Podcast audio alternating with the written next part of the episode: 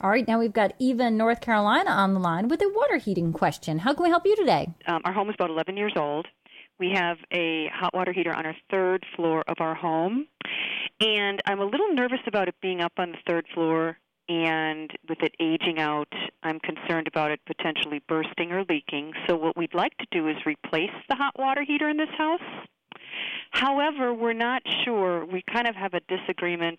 We're we're broke right now financially, but we would, for peace of mind's sake, I would like to possibly look into a tankless. My husband thinks we should just replace the current one that we have upstairs on the third floor with the same darn thing because he's like, um, you know, if it's new, it, it it won't leak and it won't burst.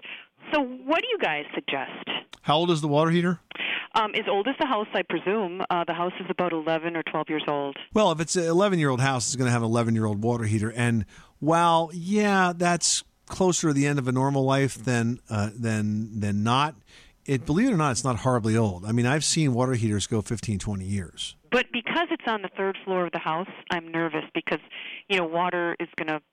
It's not like it's in the basement or the garage. So if there is a leak or something like that, I'm concerned about there being a lot of water damage to our home. I understand, and you could if that would happen if a pipe broke as well. So if you want to replace it with a tankless, that is going to be more expensive than a tanked water heater, but it's definitely worthwhile because they last a lot longer, and um, they also give you on-demand hot water, so you never really ever run out of, of warm water. If you're concerned about your plumbing system's reliability in general, just make it a practice that whenever you guys go away for a weekend or longer, you turn the main water valve off.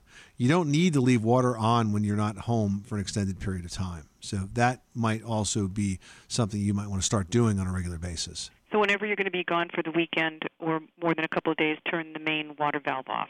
That's right. Because you don't need it on. And this way, if the water heater ever were to break, it would lose the 40 or 50 gallons that's in it, but it would not constantly run, run, run. Gotcha.